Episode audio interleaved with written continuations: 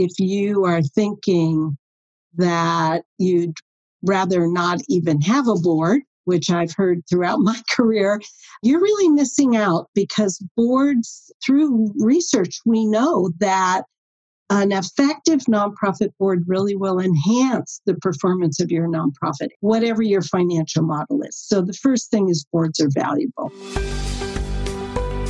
Inform, inspire, and evolve.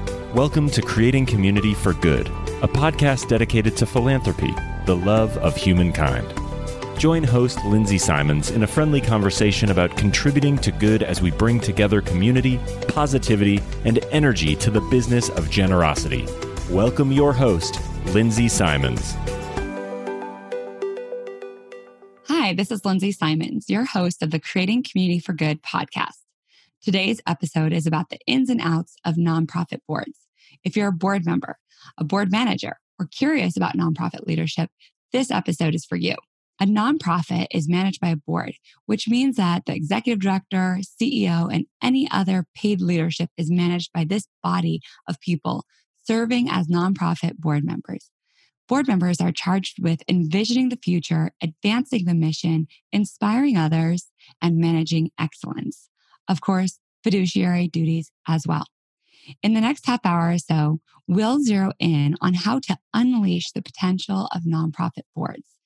Some of the key takeaways include a three step process to recruit the best members for your board as a nonprofit, how to properly orient your board and the three duties they are meant to accomplish, and the power of intrinsic motivation and how treating your board candidates as possible donors will increase your recruiting success overall. Welcome to the Creating Community for Good podcast. We're dedicated to philanthropy, the love of humankind, with the intention to inform, inspire, and involve. Let's begin. Hi, everybody. Thank you for joining us. I'm really excited about my guest today. She is a friend of a friend who we've swapped stories and experiences with leadership over the phone recently, and I'm just so excited to have her here. She is a leader in the nonprofit sector. She's got over 40 years of experience. And for 26 of those years, she was an executive of a small nonprofit organization. It was about a $100,000 budget. And then over time, she led it and she grew it to be one of the largest nonprofits in the Bay Area with over 530 staff members and a budget of $26 million. She is a veteran CEO and executive she serves nonprofit boards. She has been the chairwoman of boards, and she's a leadership and executive coach and consultant to nonprofits, specifically focusing on their highest level of leadership and volunteers as well. This is Mary Hiland. She's a PhD, and she is also a speaker, a published author, and a researcher. Mary, you have a very incredible and uh, exciting bio. Is there anything that I've missed? Oh, nothing that that matters that much. I think you covered the highlights. That's fine. You know, we'll put more in the show notes for those who are interested to see what books you've been published in and to learn more about your services and consulting. Right. okay. Well, Mary, I'm interested in understanding what are some of the best strategies for board management, recruiting, retention, your wheelhouse is in in that space. I want to hear from you. What are some of the lessons learned? This show is all about creating community for good. The folks who are listening are board members, they're donors, they're executive directors, they're fundraisers, and um, engaging with the board is critical at every level. So, give me an orientation to how you see the role of the board and you know how you can really help to make them a singing community singing from one same songbook to be effective for an organization. Well that's covering an awful lot of territory but let's let's dive into that. I think that the first thing i'd like to say about this is that boards really matter. I think that in the nonprofit sector especially you executives out there if you are thinking that you'd rather not even have a board, which I've heard throughout my career, you're really missing out because boards, through research, we know that an effective nonprofit board really will enhance the performance of your nonprofit. And they do that by helping you make better decisions, by engaging the community and leveraging you as an executive and the volunteers in your nonprofit, by helping you have a powerful reputation. You know, that can work against you the other way. I'm sure we've all read stories about boards misbehaving. Mm-hmm. And by bringing in resources, which you know, Lindsay, you know all about that, that the board has a role in helping with that, whatever your financial model is. So the first thing is boards are valuable. It's really all about relationships, but the function of the board, I think of governance is leadership. There's a good book out there called Governance as Leadership, but it really is leadership. And there are kind of four leadership functions when I get in front of boards and talk about what the roles and responsibilities are, I mean, there's some legal things we could talk about, but the four leadership functions are first to envision the future. You know, that's what we expect leaders to do. And that's what good boards do with their executives if they have them is envision that future. It's not just about the status quo. It's about how do we advance this mission? Second thing is you got to know where you are, though, right? You got to know where you're starting. You got to know reality and you got to respond to that. So there's a tension between where you want to go and where you are. But that's the leadership opportunity is to work together to figure out how are we going from A to B. The third thing, of course, is engaging the community, inspiring others. You're not a leader if nobody's following you you know you've got a vision you want to go somewhere you got to be able to get people to go there with you and to invest in helping you get there and then the fourth is something that i don't think boards think mm-hmm. about very often and i don't think leaders think about very often and that is self management and reflection. And so one of the key functions of the board is to say how are we doing to assess themselves and then to create a team. You know not just a group of people who show up once a month for a meeting but to say how do we become a cohesive leadership team mm-hmm. and that involves some work and back to what you were talking about it involves good processes for recruiting the right people orienting them which is really most of the time not done in terms of orienting them to governing roles versus what your nonprofit's all about. And other team building kinds of activities and, you know, renewal and all these things that make effective teams. So that's kind of a long winded answer to what should a board be doing. And there's more to it, of course. Yeah, of course. That's a good overview, though. I have been told that my questions are often multiple questions in one. So thanks for keeping me honest. okay. Uh, I'm working with an organization who's aspiring to grow their board, and they're really in a challenging position of determining how to recruit board members oh. because they're a very small organization. Do you have tips and strategies for nonprofits who are serving a small community and have a great need? And how do they recruit and appeal to those in the community to become leaders and stewards of organizations that they are not themselves benefiting from directly. How do you create that? Well, I will say this is really true for every nonprofit. And I've worked with small nonprofits and larger nonprofits on recruiting. And if people want to contact me, I do have a system for that. And I have some information on that and an online course people can take. But there's three key steps that I see are missing when people try to recruit. And the first one is mindset, you know, and this gets in the way. If you start with, there's nobody out there, we can't find the people we need. When I've done webinars on this and I've asked the people listening, does this sound familiar to you? I get a lot of positive response. That if you are starting your recruitment process without a strong belief that you're going to find the people you need and want. You are, but you've got to believe that first. So I actually think you you need to go through a deliberate process with your board that says what are you thinking when you think about recruiting? Do you have any concerns? What what's coming up for you? Get it out there.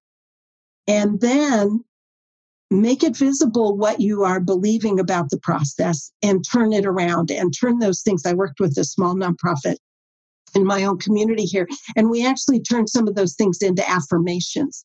And I said, go home and say these affirmations. And that may be woo woo to you, but later they recruited, within six months, they recruited four brand new people who were exactly what they needed very connected in the community. And this was a nonprofit that didn't even have money for staff. Yep. So that was part of it. The second thing that I think people don't think about is, is how to prepare for recruiting. You really do need to be clear about your expectations of people. You need to know who do you need you know what are your strategic goals? What are the competencies and the connections and the contribution and the things that you need so that you're all clear what you need? And that takes some time and effort to make sure you've got that infrastructure with your board in place that you've all agreed how many meetings do we expect people to attend? How much money do we expect them to give? Not all boards have these conversations purposefully especially small ones so I think those kinds of things are important. And, and of course, there's more to that. But the one thing that I did when I was an executive, and I see executives do, and I learned the hard way, it was a mistake, is we sell our nonprofits. We approach people in the community first with how, how wonderful we are, why they should want to be a part of our nonprofit. We're passionate about our missions we talk about what we need, how great the need is, and on and on and on about the nonprofit itself. That's a mistake. That your first job, and this is true, I'm sure, you know, I'd like to hear your thoughts, Lindsay, with, with fundraising, is your first job is to get to know other people, to get to know them.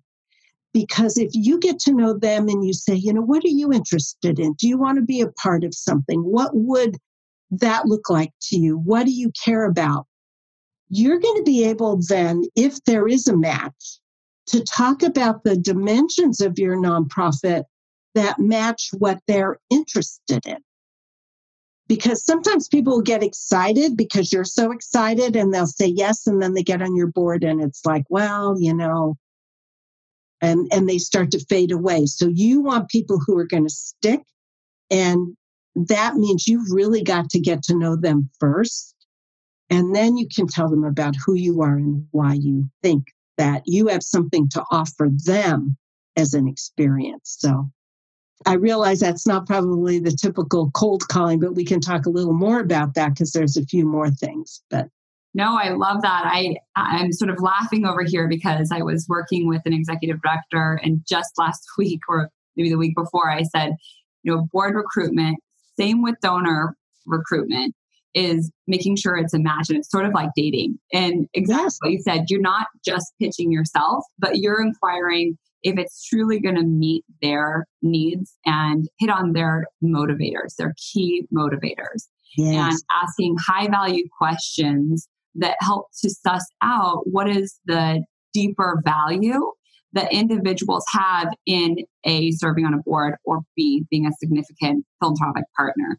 Because as you said so well, you really don't want to just pitch yourself and become this shiny object that's yay, yay, yay, so fun. And then they get on there and they're not really actually intrinsically motivated. They were just allured by that excitement or enthusiasm. Absolutely. And then they fade off, and it, then you've got to do the whole work of recruitment all over again, just like staff recruitment, which it, we all know it costs so much money and time to recruit partners. So in nonprofits, yes. I say it's better to have a few very strong partners, whether they're employees, board members, donors, than having the masses.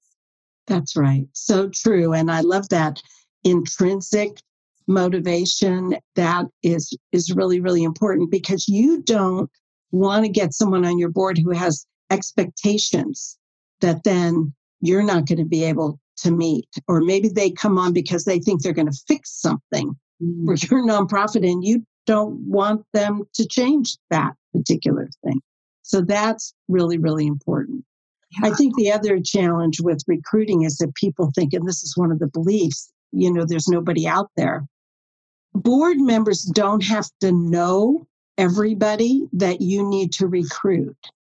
And this part, I think sometimes people don't like to hear from me because the idea of cold calling is not very appealing. Tell me more. Yeah. How do you do that? What's your strategy? Well, it's about, you know, number one, if you don't know people and the executive says, well, you know, my board member says they don't know anybody who meets our criteria, well, then you stop and you're stuck.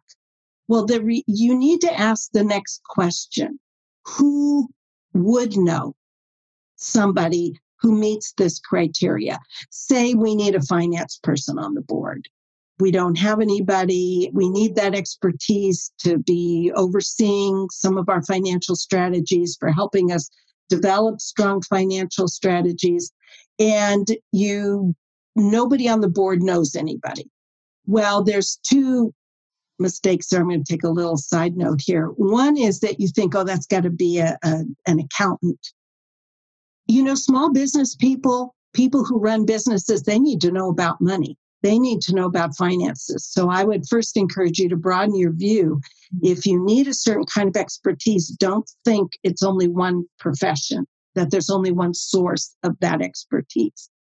But let's say that's what you're looking for and nobody has any personal connections. Well, you start saying, who would know people like that? Where could we talk to someone who may know someone? And the idea here is that you are going to call that person and ask them for a referral. So, for example, when I was CEO, we wanted to recruit a more diverse board. And right after our merger, we had a very small board and, and they were all white. And it was like, we need to be more diverse. We serve a very diverse community. And I went to another nonprofit leader in our community who they used a lot of volunteers in their work. And I said, you know, my board doesn't feel they're connected to communities of color. We really value what people can bring is there somebody that you could introduce us to who is connected, who, given our mission, might help us find someone who would be interested in our work? And that worked. And we ended up with five names of people. In this case, it was the African American community. And we approached people and said, you know, are, are you interested? Tell us what you might be interested in what nonprofits and missions you care about. And some said, well, not really, but I know somebody. And it's that networking process where you're realizing you're not asking everybody you're talking to to be the one, but you're asking them to help you. And people want to help, my experience. They want to help you find who you need. Do you usually go out with job descriptions or do you keep it lighter and more of an exploratory? Lighter, you know, people say, well, what should I take? What's yeah. the packet I should take with right. me when I'm talking? And I say, none, do not take. That comes later. Remember, you're going out to get to know this person and find out who they are. You know, if anybody's bringing a packet, it should be them, but you're not going to ask them for that. But no, you're not selling your nonprofit at this point. This initial meeting is just getting acquainted just getting acquainted. And then at the end of the meeting, you can say, you know, here's our mission. Here's, here's what we do. Are you interested at all in the possibility of supporting what we're doing in this way? And then you set up other ways to have them learn about you, touch your mission, and then you would get into later. Here's a little more information. But it's not all happening in one meeting. You know, it takes time. It takes time. Do you ever invite somebody to be on the board before they've made a philanthropic gift? Oh, well, yes. It depends on your financial model. You know, you and I have talked before, Lindsay. I was running a nonprofit that had a lot of government money. We didn't right. have a huge part of our budget that was contributions or, you know, we had grants, of course, but we did a type of service that was very commonly contracted by local governments, counties, and, and mostly the counties, because it was mental health services. So that was not I mean, we wanted people to give and we expected every board member to make a contribution, but that was not a, a, big, significant amount of our financial model. So that was not a precursor criteria. But that's where the conversation about what do we expect, that when you get to the point where you're saying, we would really like you to consider being on our board. Here's what that means. And be sure you're telling them. It means you make a cash gift every year. If that's, if you're fundraising at all, that's got to be a criteria. Now, how much that is, you know, I don't have personally have any rules or give advice about that. But I do say that if you're asking anybody else in the community for money, the board has to give money. So that's really important. Yeah. Great. That's that's so interesting because we are both consultants, nonprofits working with the highest level of either leadership paid for or volunteers. Mm-hmm. And such different experiences, but they all meet in the middle. And it really goes back to creating relationships that are long lasting fits. Being subjective, really, to what does your organization need? Not as many blanket recommendations. One size doesn't fit all. Every organization is so, so different. That's right. And you need there's some things you need in your board members that are going to be true for everybody. You need commitment to your mission. You can't teach that. You need character. You know, you got to pay attention to that. Think about what has this person done in the community? How do they, you know, are, are they involved in giving anywhere? You know, not money necessarily, but of themselves. Those are things that are non negotiables the character and the commitment and then you you have certain competencies you need at any particular time you definitely need contribution that's one that you you need people to give their time and talent how much of their money you need them to give but that's really a non-negotiable as well as the contribution and compatibility you need ways to figure out how they're going to fit on your board team how do you gel a community? Like, do you do certain exercises that really get that sticky power of we want to be together, we want to come to the meetings in person, we don't want to just phone it in? How do you create that allure of connectivity? Well, I think the first thing is to make sure, you know, I don't do all that kind of work with boards, but is when you're creating a group or a team, you know, it again, it comes back to relationship, getting to know each other. If you've got people coming to a board meeting, you've got a packed agenda, they say hi and goodbye. And that's the only opportunity they have to get to know each other or spend time together. Big mistake.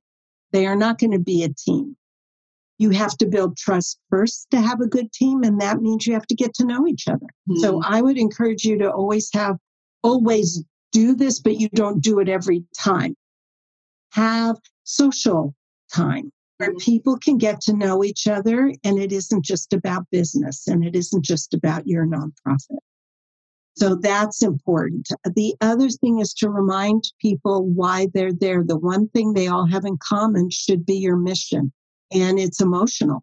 You know, it's not usually intellectual for board members. You know, when I get in front of boards and I say, Do you, did you join this board because you're passionate about governing? Nobody raises their hand. Well, one person who was an attorney with a specialization in governance raised her hand, but nobody raises their hand. They're passionate about the mission.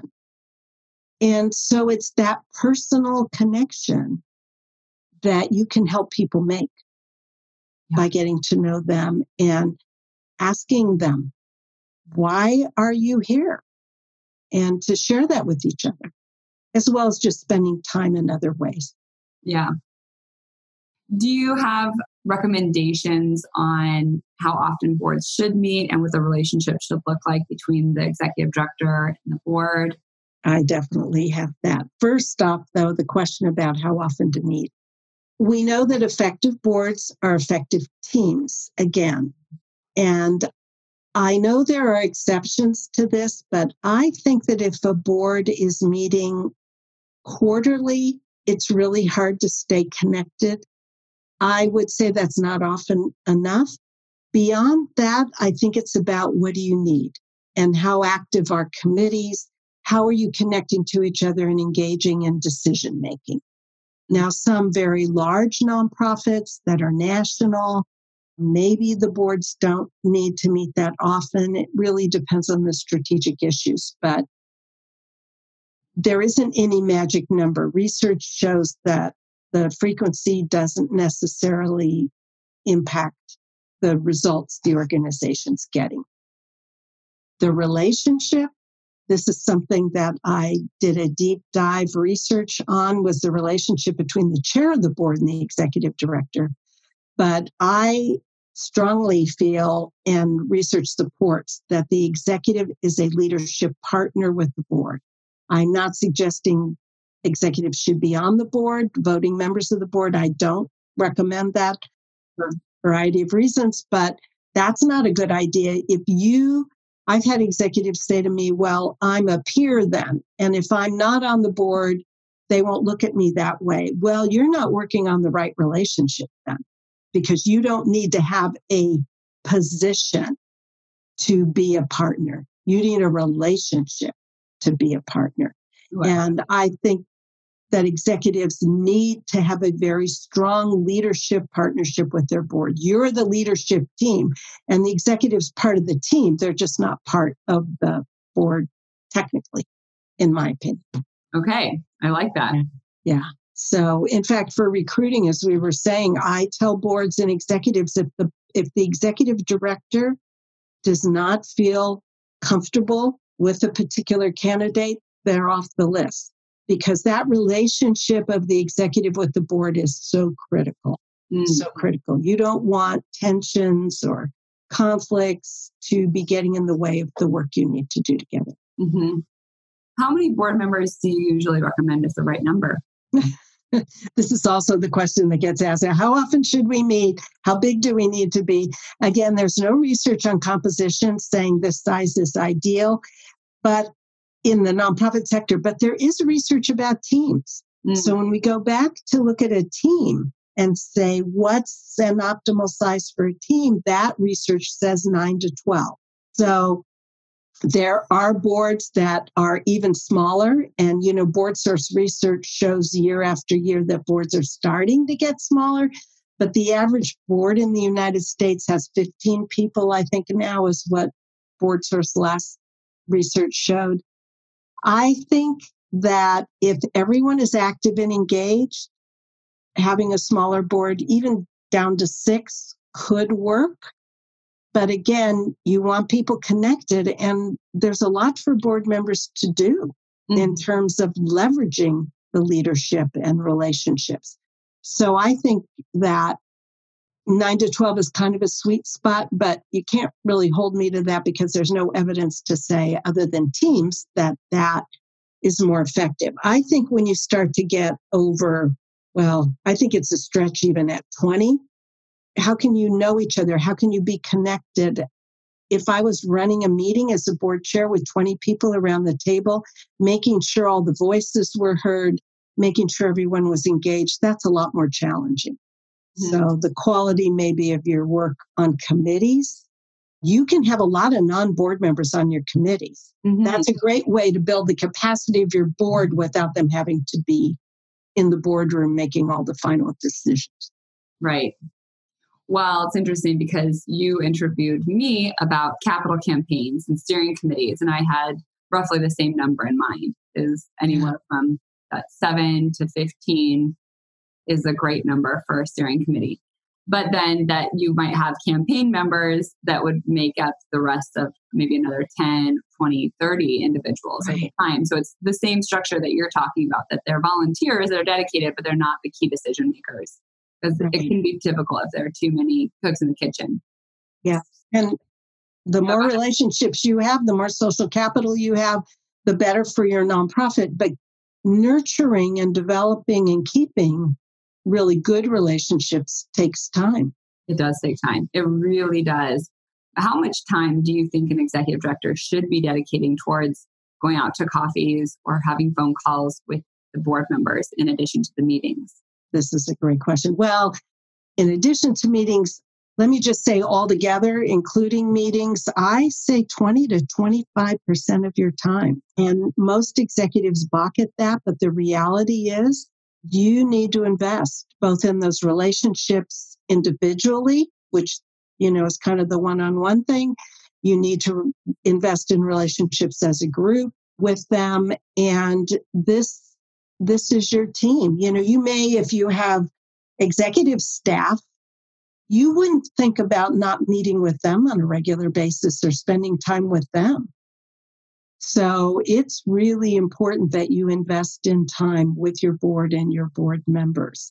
And I think a lot of executives underestimate that and they don't do it. I know executives who, it, it was like six months new on the job, six months before they even met some of the people on their board. I was really, really, really surprised about that.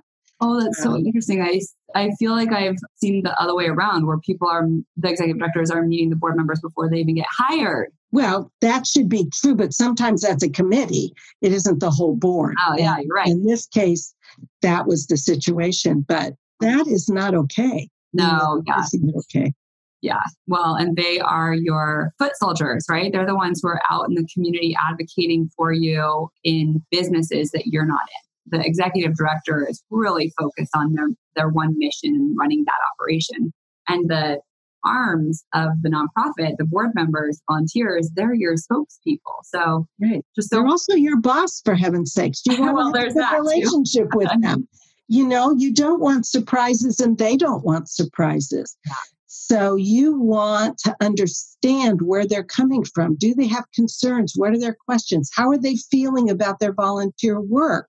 You need to be nurturing your relationship with them in a very special way. And it can be awkward because of their role, but not, no one of them individually has any authority over you, including the board chair, which sometimes people think the board chair is the boss of the executive. That is not true.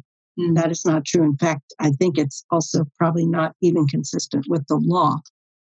I've seen it in a bylaw or two, and it's a big mistake because I don't think it's consistent with the corporate law about what the role of a director is mm-hmm. and how boards work. But mm-hmm. I'm not an attorney, so we don't there. I love it. Well, we are nearing the end of our time. What have I not asked you? You are total expert here on boards. I've gotten through some of the, the numbers and some of the nuances, but what else is there that I have Well, there is a lot, but I would just like to say one thing that I I do get concerned about, and that is even when you're bringing people on the board, orienting them to what it means to be a board member is so important. And I'm not talking about orienting them to what it means, what your nonprofit does and is. Everybody does a pretty good job of that. But several years ago, I did some research with boards and found that 75% of the people said they had never had a formal orientation to what it really means to be a board member, including the three legal duties, which are in the United States case law. And people who'd been on boards for 20 years didn't know that. What are they? What are they? Oh, duty of care, duty of obedience, and duty of loyalty. And Duty of care means you got to come and show up and participate in decisions. Duty of loyalty means, you know, you have to put the interests of the organization ahead of your own. And there's rules about conflict of interest and stuff that are in there. You can have a conflict, but you got to disclose. So there's a whole lot of stuff about that. And duty of obedience is just that you must act consistent with your mission and the law. And that means different things for different nonprofits. But those are individual responsibilities that are in the law and people don't know it. So it isn't just that, there's a lot of other things. But if you don't want your board micromanaging you, if you don't want your board delving into the day to day operations, they need to know what they're supposed to be doing. mm. and they'll go there if they don't and think that they're just kind of trying to figure out where they can add value. So you want to be very intentional and purposeful about that. So mm. anyway, that's kind of one thing I see a lot that I just a final tip. No, I love that. And I want to make sure folks have resources. So you have online trainings, you have white papers, you've got a blog that I think you said you just hit 55, maybe, guess? Oh well, the, the the podcast is. I'm a little podcast. more active in the podcast than I am on the the blog. Yeah, I just put out the 54th episode, so we have that. So, so we'll include that in the show notes, mm-hmm. and I want people to go to you for that. And then also, what are the other resources out there? BoardSource, I heard you mention, and I love BoardSource as well. What else are you seeing as national resources? Oh boy, there are so many different ones. I'm kind of blanking now that you asked me. It mm. kind of depends on what the need is, what the issue is. If you're really basic and you want to look for some sample things, sometimes I send people to, I think it's management, nonprofitmanagement.com. I'd have to go look again. I apologize. But the guy's name is McNamara and he's got a PhD and he has a website that's got a whole library of free things. But if you just search, there's a lot that's out there. I would right. be cautious, but there's a lot. And one that I just learned about is nonprofit.courses. It's actually not a dot com, it's nonprofit.courses. And there's all kinds of free courses there for you to go learn about and explore and there's some to buy. You know, it's like if you really want more in depth for quality, you do need to pay, but there's a lot of free stuff there. Mm-hmm. A lot of free stuff there too. And folks can find you hilandconsulting.org. Dot org, yeah. And the, the name is H I L A N D consulting.org. Right. right. Find me there. There's a talk with Mary. I give free consultation. So That's if you want to chat about something, go there. And it, well, and that's a separate URL that you can use that's faster is talkwithmary.com. But if you go to my website, there's a tab for connecting with me. Terrific. Well, thank you, Mary. I try to end every podcast with an opportunity for the guests to give a shout out or spread the love to an organization, an individual, or cause that you want to highlight. Is there anyone or anything that you would highlight? Oh my. Well, I guess what comes to mind is is my own roots in mental health and just to encourage you to particularly this is an area where there's a lot of stigma there still is encourage you to seek out in your own community nonprofits that are serving people who are seriously mentally ill and nonprofits that are working to eliminate stigma there are different ones in different communities. So I will just say that rather than, you know, I have a lot of clients and a lot of nonprofit fans. I don't want to pick just one, but that is a cause that's very close to my heart and I think is very important. It is important. And thank you for saying that. I'm a member of Battery Powered, and I think we just distributed 1.2 million to five, no, 10 different nonprofits working in mental health. And wow. I can agree more with you. It's mental health is such an important cause across the globe, but especially in urban communities like the Bay Area where we live. That's right. That's so, right. Thank you, Mary. You're a wonderful guest. You're a wealth of knowledge. I'm so excited to share what you've shared with me. With our well, thank you, Lindsay, for having me, and I'm excited that you're on my podcast because you have a lot of wisdom also to share and experience. So people can go listen to you there. That's good. I love it. Well, we'll cross promote. It's nice. Yes. It's nice to have other experts and friends in the field. So thank you, Mary. It is. And thank you. Bye bye. With this latest valuable episode, we'd love to thank you for joining us on the Creating Community for Good podcast. If you found today's show valuable, simply visit our website, creatingcommunityforgood.com, to leave a review as well as to get access to additional resources and relevant links from this show. Stay tuned for more episodes. Thank you for tuning in to this week's episode. If you liked what you heard, let me know. Send me a message on LinkedIn or write a review on Apple Podcasts. If you haven't done so yet, please be sure to subscribe, rate, and review. If you're curious about a topic or would like to be a guest, I'm happy to connect with you about that as well. Go to www.creatingcommunityforgood.com or send me a note at lindsaysimonsconsulting.com. Thank you and have a good day.